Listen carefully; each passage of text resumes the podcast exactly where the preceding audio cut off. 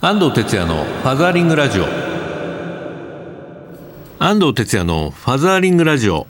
皆さんこんにちは。この番組は父親支援の NPO 法人ファザーリングジャパン代表の安藤哲也がパパにとっての耳寄りな情報をグッドミュージックに乗せてお届けする番組です。はいというわけで今週も始まりましたファザーリングラジオ。4月も2週目になりましてね。子どもたちが新学期でね、また学校に行くようになったと思います。えー、特に新入生のねお子さんをお持ちの家庭では結構バタバタした1週間だったんじゃないでしょうか。ね、電車乗ったりしてもね、えー、大きいカバンね抱えた中学生かな私立行ってるねあの子供なんかよく見かけますけれども。まあ一方ね大人たちもいろいろ転勤とかね配置換えなんかがある季節でちょっとまだ職場に慣れてない、ね、ちょっと疲れ気味のお父さんの姿なんかもよく見られますね。まあ、この時期あの結構体調も崩しがちになりますんでね、えー、ぜひねあの健康管理気をつけていただいて、えー、まあ、4月のね最初のスタートダッシュを、えー、いい気分でね乗り切ってほしいなというふうに思います。えー、ファザリングラジオではツイッターも受付中です。えー、ご利用の方は、ハッシュタグ、シャープ84に FM をつけてつぶやいてください。それでは、ファザリングラジオ、今週もよろしくです。この番組は、少子化問題の解決を目指す、一般財団法人、ワンモアベイビー応援団の提供でお送りいたします。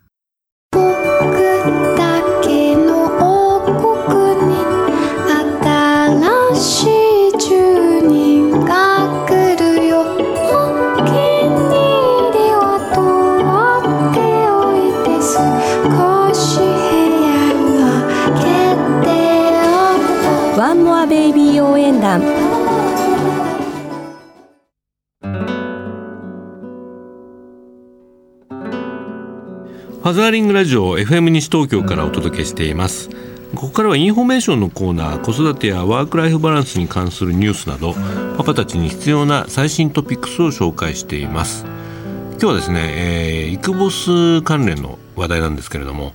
えー、来週日経 BP 社から、えー、イクボスの本が出るんですね。えー、その本を、え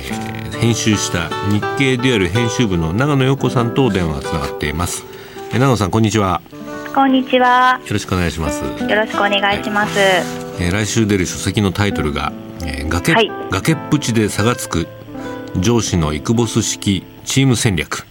はい。合ってます？はい、合ってます。はい、まさに考慮したで、はい、ね、いよいよ発売ということで、はい、まあ、僕もちょっと関わらせていただいたんですけれども、はい、ありがとうございました。えー、これはどんな内容で、どんな人に読んでほしいんですか？そうですね。あの日経デュアルは共働きのママとパパのための情報サイトなんですけれども、はい、まあ日経デュアルの読者のように、まあ子育てをしながら働く男女や、まあ今後増えるこう介護をすることになった社員っていうのが、こうますます増えてきますよね。はい、で時短とか育休介護休業で欠員になるチームっていうのはもうもはやそのあちこちで職場で当たり前の風景になってまして、はい、それなのに成果目標はそのままで人員補充がないっていうのも現実なんですね。うん、でそうしたこう崖っぷちに立たされたボスたちのために、まあ、今回作ったのがこの書籍になります。何かこう実用的な部分ってあるんですか？そうですね。あの安藤さんにも協力してもらっているデュアルでサイあのデュアルのサイトで掲載しているビッグボスのコラムで、うんはい、こう大変反響の大きかったコンテンツと、うん、編集部が独自で取材してきた先進企業の、まあ、ビッグボス事例をぎゅっと凝縮してますのでかなりノウハウが詰まっているもう明日からすぐ活用できるような、えー、ノウハウの実践本になってます。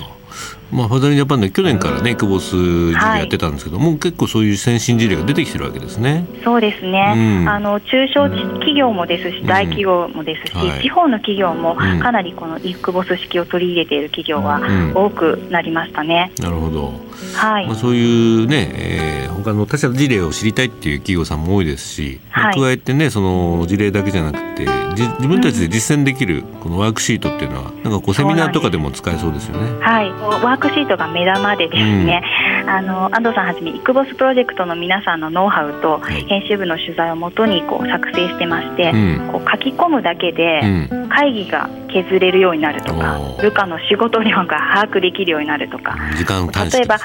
もしもこう頼れるあの部下がいなくなったら、明日から業務をどう回していくか、欠員シミュレーションまでできてしまう、超お役立ちのワークシートになってます。なるほど。ね、はい、企業の経営者、管理職、人事、ダイバーシティ担当者ね、チームリーダー、まあ、こうした人たちにぜひ読んでいただきたいですよね。そうですね。はい。というわけでね、この崖っぷちで差がつく上司の育保式チーム戦略は、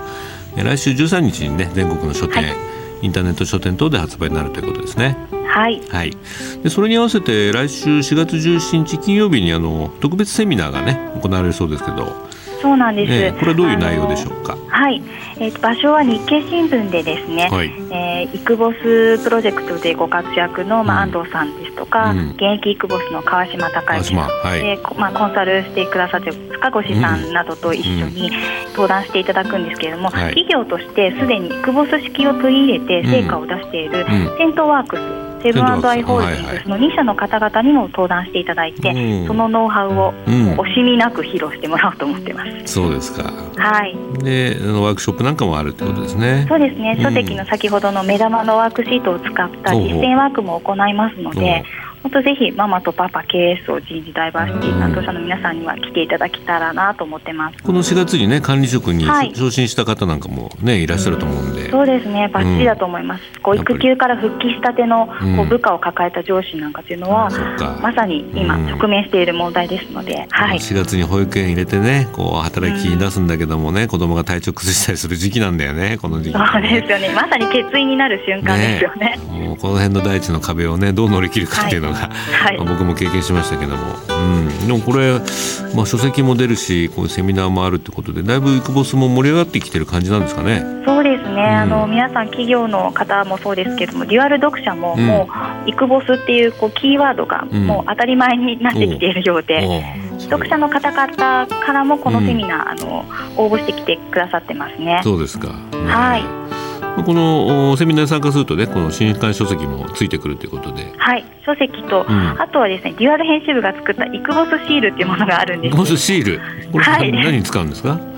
このイクボスシールは、うん。あの部下の例えば育休から育休中の方、うん。まさに今育休中ですけど、うん。私を忘れないでねっていうこうマグネットタイプになってホワイトボードとかに貼っとくわけだ。そうなんです。ねのですとかあとは、えー、とノートや手帳に貼れるようなシールですね。はい。そちらを特典につけて、うんはい。まあ、関心ある方はぜひね書籍をかあの買うと同時にこのセミナーにも参加いただきたいということで、えっと、申し込みは日経デュアルのホームページの方からいけるようになってますね。はい、デュアルのホームページからおはい願いします。ねね、ぜひあの私も登壇しますので、はい当日お会いしたいと思います。というわけで今日は、えー日経デュアル編集部の長野陽子さんにイクボスの新刊とそのセミナーについてお話を伺いました。どうもありがとうございました。ありがとうございました。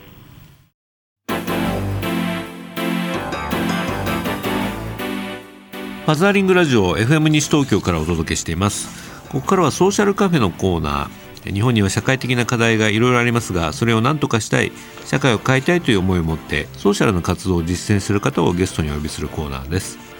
えー今日のゲストは、えー子育て社員の働き方や企業の人材マネジメントに関する、えーコンサルティングやセミナーを展開する育休後コンサルタントの山口理恵さんとお電話がつながっています。山口さんこんにちは。こんにちは。えー山口さんはあのファザリングジャパンの参助会員で今イクボスのね一緒にチームやってますけれどもあのもともとこの育休後コンサルタントというね、えー肩書きで活動されてますけれども、えーこの育休後コンサルタントっていうのはどういうことをやってらっしゃるんですか？はい、企業とかいろんな組織でですね、はいえー出産して育児休業を取って復帰した、まあ、主に女性ですけれども、うんその人が、えー出産後もそこからキャリアアップをしていくことを可能にするためのコンサルティングをしています。なるほど、まあ、最近女性活躍推進とか言われてますます必要性が高まってるんじゃないかなと思いますけども、はい、はい、で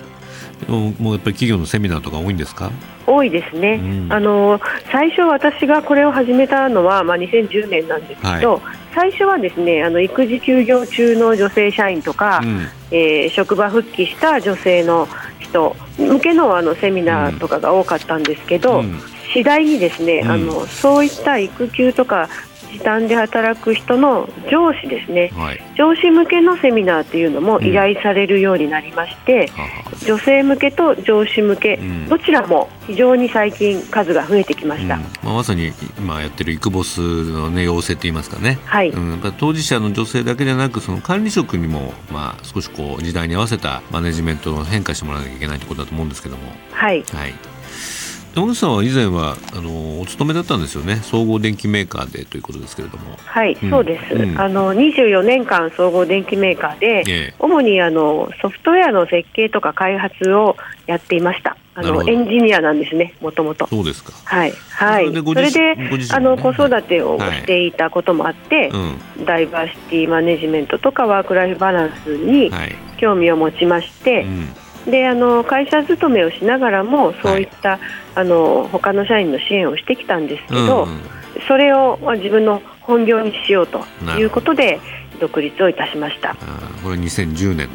ですね。そうです。はい。今お子さん大きいんでしたっけ？はい今二十歳と十八歳になりますああじゃあもうね手離れしてそうですね、ね、はい、ちょっと寂しいですけど 寂しいですけどね、はい、はい、まあそういう山口さんですけれどもあのまあそのキャリアというか経験を生かしてあの本も出されてますよね。はい、そうですね。はい、さあ育休後から始めようっていうのも、えー、以前ありましたけれども、はい。はい、これはあの、女性向けに書いたという感じでしたっけ？そうです。あの、うん、働くお母さんを応援するために書いた本です。うんなるほどね。どんな反響がありました？そうですね。あの育児休業中に読んだ方は、はい、あのこれで復帰する勇気が出ましたとか、それからあとあのもうある程度自分で子育てをしてきた方は、うん、あ自分がやってきたことは間違ってなかったんだというふうに安心しましたとか、うん、そういうふうにおっしゃってくださる方が多いです。なるほど背中を押したりねそれでよかったのよというところですね。そうですね。はい。うんであのこの度また新刊を出されまして、えー、タイトルが「子育て社員を生かすコミュニケーションイクボスへのヒント集」イクボスも入りましたねこれね。はい、これはどっちかというとやっぱり管理職に読んでもらいたいという意図ですか？はいそうなんです、うん、あの先ほども言いましたように、はい、最初女性の支援だけやっていて、はい、で私自身も女性がしっかりすれば問題はなんとかなるんじゃないかと思っていた部分はあったんですね、うん、だけどその女性の人たちがセミナーを受けた後に、はい管理職に聞かせたいだとかそれからあの管理職にあの理解されてなくて困ってるんだとか、うん、そういうことを訴えてくるようになりましてですね、うん、でこれはやっぱり私もその管理職向けっていうことも自分の仕事の中に持ってこないといけないなというのをすごく感じました。で管理職のその管理職の人に、えー、女性たちにはこういうふうに接してくださいねって教えてあげないと、うん、女性たちの悩みがなかなか解決しないのかなというふうに思うようになりまして、えー、この本を書きました。まああの男性の育児のセミナーでもね僕やってもやっぱりその上司の理解がなくてなかなかね子供のことで休めないとか早く帰れないっていうパパたち多いですよね。多いですね。うん、やっぱりその管理職も悪気はないんだけども、はい、自分たちがまあ育児あまりしてこなくてよかった世代のあの男性のね上司が多いですから日本はね。はい。まあそこでまだその辺がうまく噛み合ってないのかなっていう感じがしますけども、でもこの本、はい、僕手元にもあるんですけどもね、実践ロールプレイングシナリオ集も入ってるじゃないですかこれ。そうなんですよ、うん、あの7通りもあのシナリオを用意してますので、はい。えー、大抵のケースはそこでなんとか、うん、あのヒントが得られるんじゃないかと思っています。具体的なまさにねその局面でどういうことを言えばいいか、はい、コミュニケーション取ればいいかってことがそうですね。はい。ですよね、これはまさに育休後カフェを何十回もね積み重ねてきた山口さんだからこそ作れたんじゃないかなと思いますけどもね。はい、具体的にはどどんなまあことが多いんですか、この復帰にあたってのそのイクボスの難しさという点で。はいそうですね、うん、特にあの女性の考えていることが基本的によくわからないなっていう先入観を持っている。あの男性の方が多いですよね、だから女性、子供いるいないにかかわらず女性とのコミュニケーションっていうのを、あんまり得意だと思ってない人が、さらに子供もいるみたいなそういう人に対して、どう接していいかわからないという人も結構います。最近はねあのセクハラとかも言われてますしね。ちょっとこう尻尻込みしちゃうこう会話をすることがねそんな風潮もあってますますあのあまりコミュニケーションはかどらないんじゃないかなと思ったりしますけどね。そうですね、うん、で小さい子供がいるっていうことで過剰に配慮してしまう管理職の方が多いんですね。はいはい、よくねお子さんが小さいから無理だよね、みたいな前提でね出張とか行けないよねとかね、うん、そうなんですそうなんです、ででも女性側からすると結構勇気を振り絞って復職しているわけなんですね、うん。はいはい、保育園に補活の厳しい中をくぐり抜けて保育園にやっとのことで預けて、ね、パパの協力も取り付けたりね。そうなんですよ、うん、であの人によってはねお母さんやお父さん近くに住んでもらってとかですね。そういう人もいるぐらいなんですね、うん、であの意気込みを持って戻ってきてるんだけど、はいはい、こんなに長いこと子供を預けてるのにこんな仕事しかくれないんですかみたいな、はいはいはい、そういう人も結構多いですね。はい、50代ぐらいのね昭和の OS の管理職はねなんかお母さんなんだから子供のそばにいてあげなよ的なね とかありますよね。そうなんですそうなんです。うん、はい。で子供の病気であのあんまり休んだらいけないと思って病児保育とか手配して預けて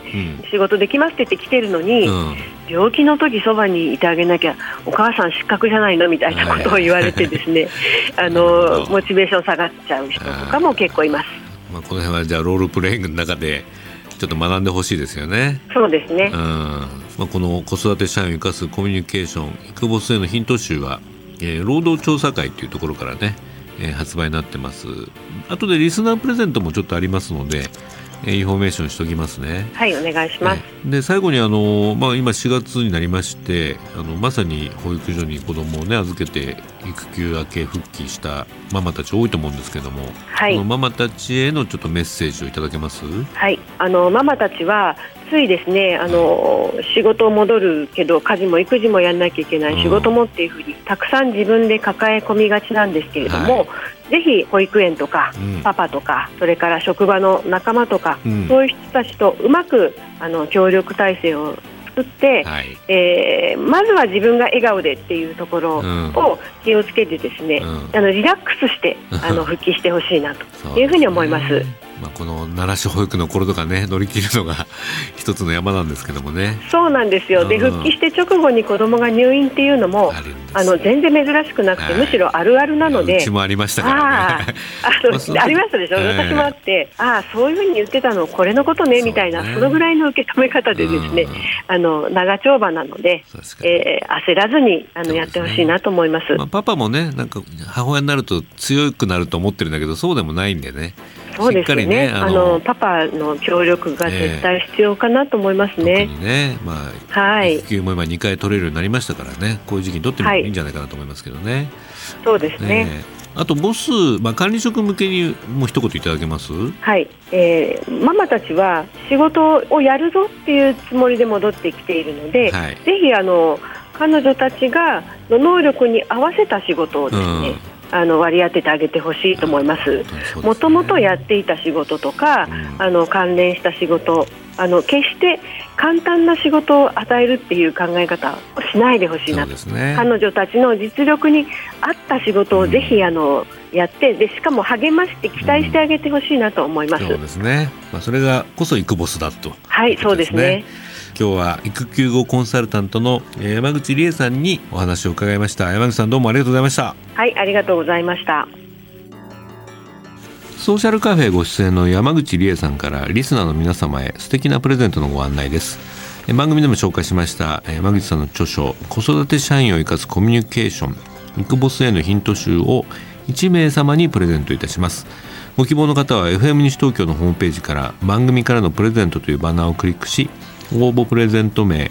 子育て社員を生かすコミュニケーションとしてその他の必要事項も入力して送信いただくか E メールをご利用の方は egao 数字で842アットマークウエスト東京 .co.jp までメールのタイトルにファザリングラジオ子育て社員を生かすコミュニケーション係と入力しご住所お名前年齢電話番号番組の感想等を書いてご応募ください。応募締め切りは4月25日放送終了後です。当選者の発表は商品の発送をもって返させていただきます。たくさんのご応募お待ちしております。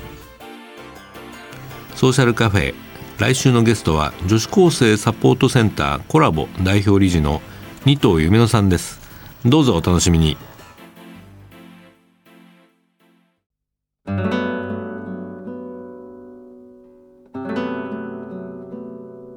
絵本コーナーパパ読んでです。このコーナーでは週末パパが子供と読みたい絵本を一冊紹介します。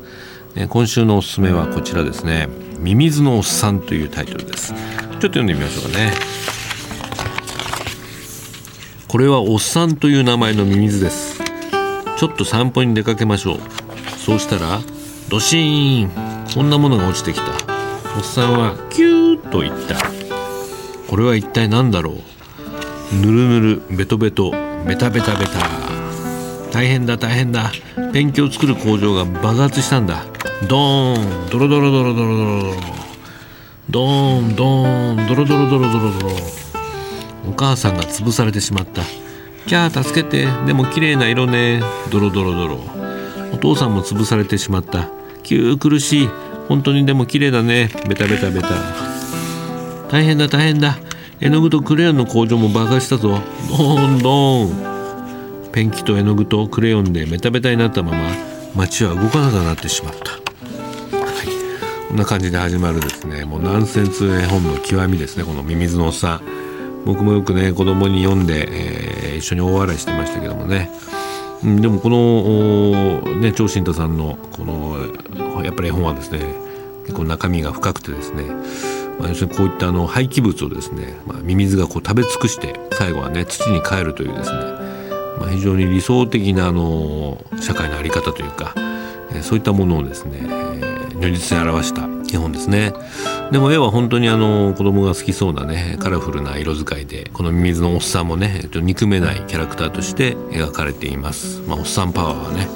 が炸裂するとね結構ね悲鳴があるんだぞってそういうメッセージだと思いますね。え本並もねこんなレビューが来てます、えー、ティンクティンクさん、えー、京都の30代の女の子5歳のママからですね。おっさんという言葉に惹かれて読みましたが読み進めてびっくり。めちゃくちゃ真面目な絵本なのですね。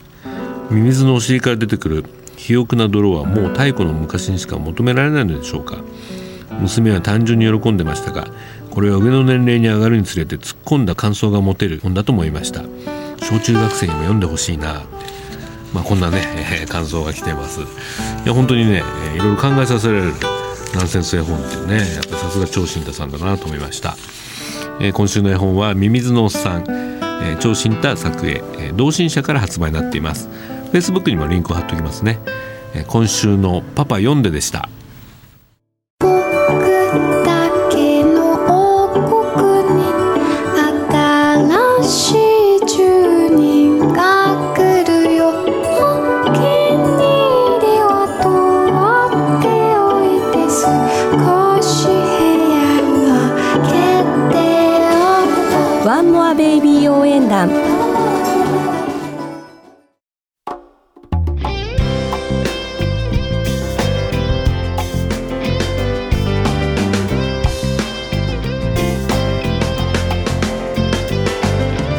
ファザーリングラジオそろそろお別れの時間です、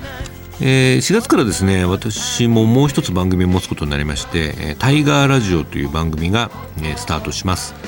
これは社会的養護 つまり社会全体で子どもを育むこと、まあ、そういう子ども日本に今4万人ぐらいいるんですけども、まあ、そういうそのテーマに絞った、えー、多分日本初のラジオ番組になると思います。タイガーラジオパーソナリティは、えー、ダブルキャストで、えー、僕とですねあと NPO 法人スリーキーズ代表理事の森山孝恵さんと一緒にお届けしたいというふうに思ってます、まあ、知ってるようで知らない社会的用語の現状や課題について分かりやすい言葉で、まあ、こちらもグッドミュージック載せてお伝えしたいというふうに思ってます、えー、児童福祉分野のトピックスあるいは関係者あるいは施設の子どもたちからのお便りメッセージもどんどん紹介していきたいというふうに思ってますので、え関係者のみならずですねこのテーマに関心のある方はぜひ楽しみにしてみてください、え第1回目の放送は4月26日日曜日の14時から15時。毎月第4日曜日の14時からというふうに覚えてください。第1回目のゲストは NPO 法人フェアスタートサポート代表の長岡哲平さんも遊びに来てくれます。はいというわけでねタイガーラジオぜひこちらも聞いてみてください。ファザーリングラジオではリスナーの皆さんからのメッセージもお待ちしております。FM 西東京のホームページからリクエストメッセージのバナーをクリックして必要事項を入力して送信ください。E メールをご利用の方はメールアドレス egao 笑顔数字で842アットマークウエストハイフン東京 .co.jp です。番組のフェイスブックもぜひ覗いてみてください、えー、ファザーリングラジオ、えー、お相手は安藤哲也でした、えー、パパの皆さんまた来週まで。キーポンファザーリングバイバイ。この番組は少子化問題の解決を目指す一般財団法人ワンモアベイビー応援団の提供でお送りいたしました。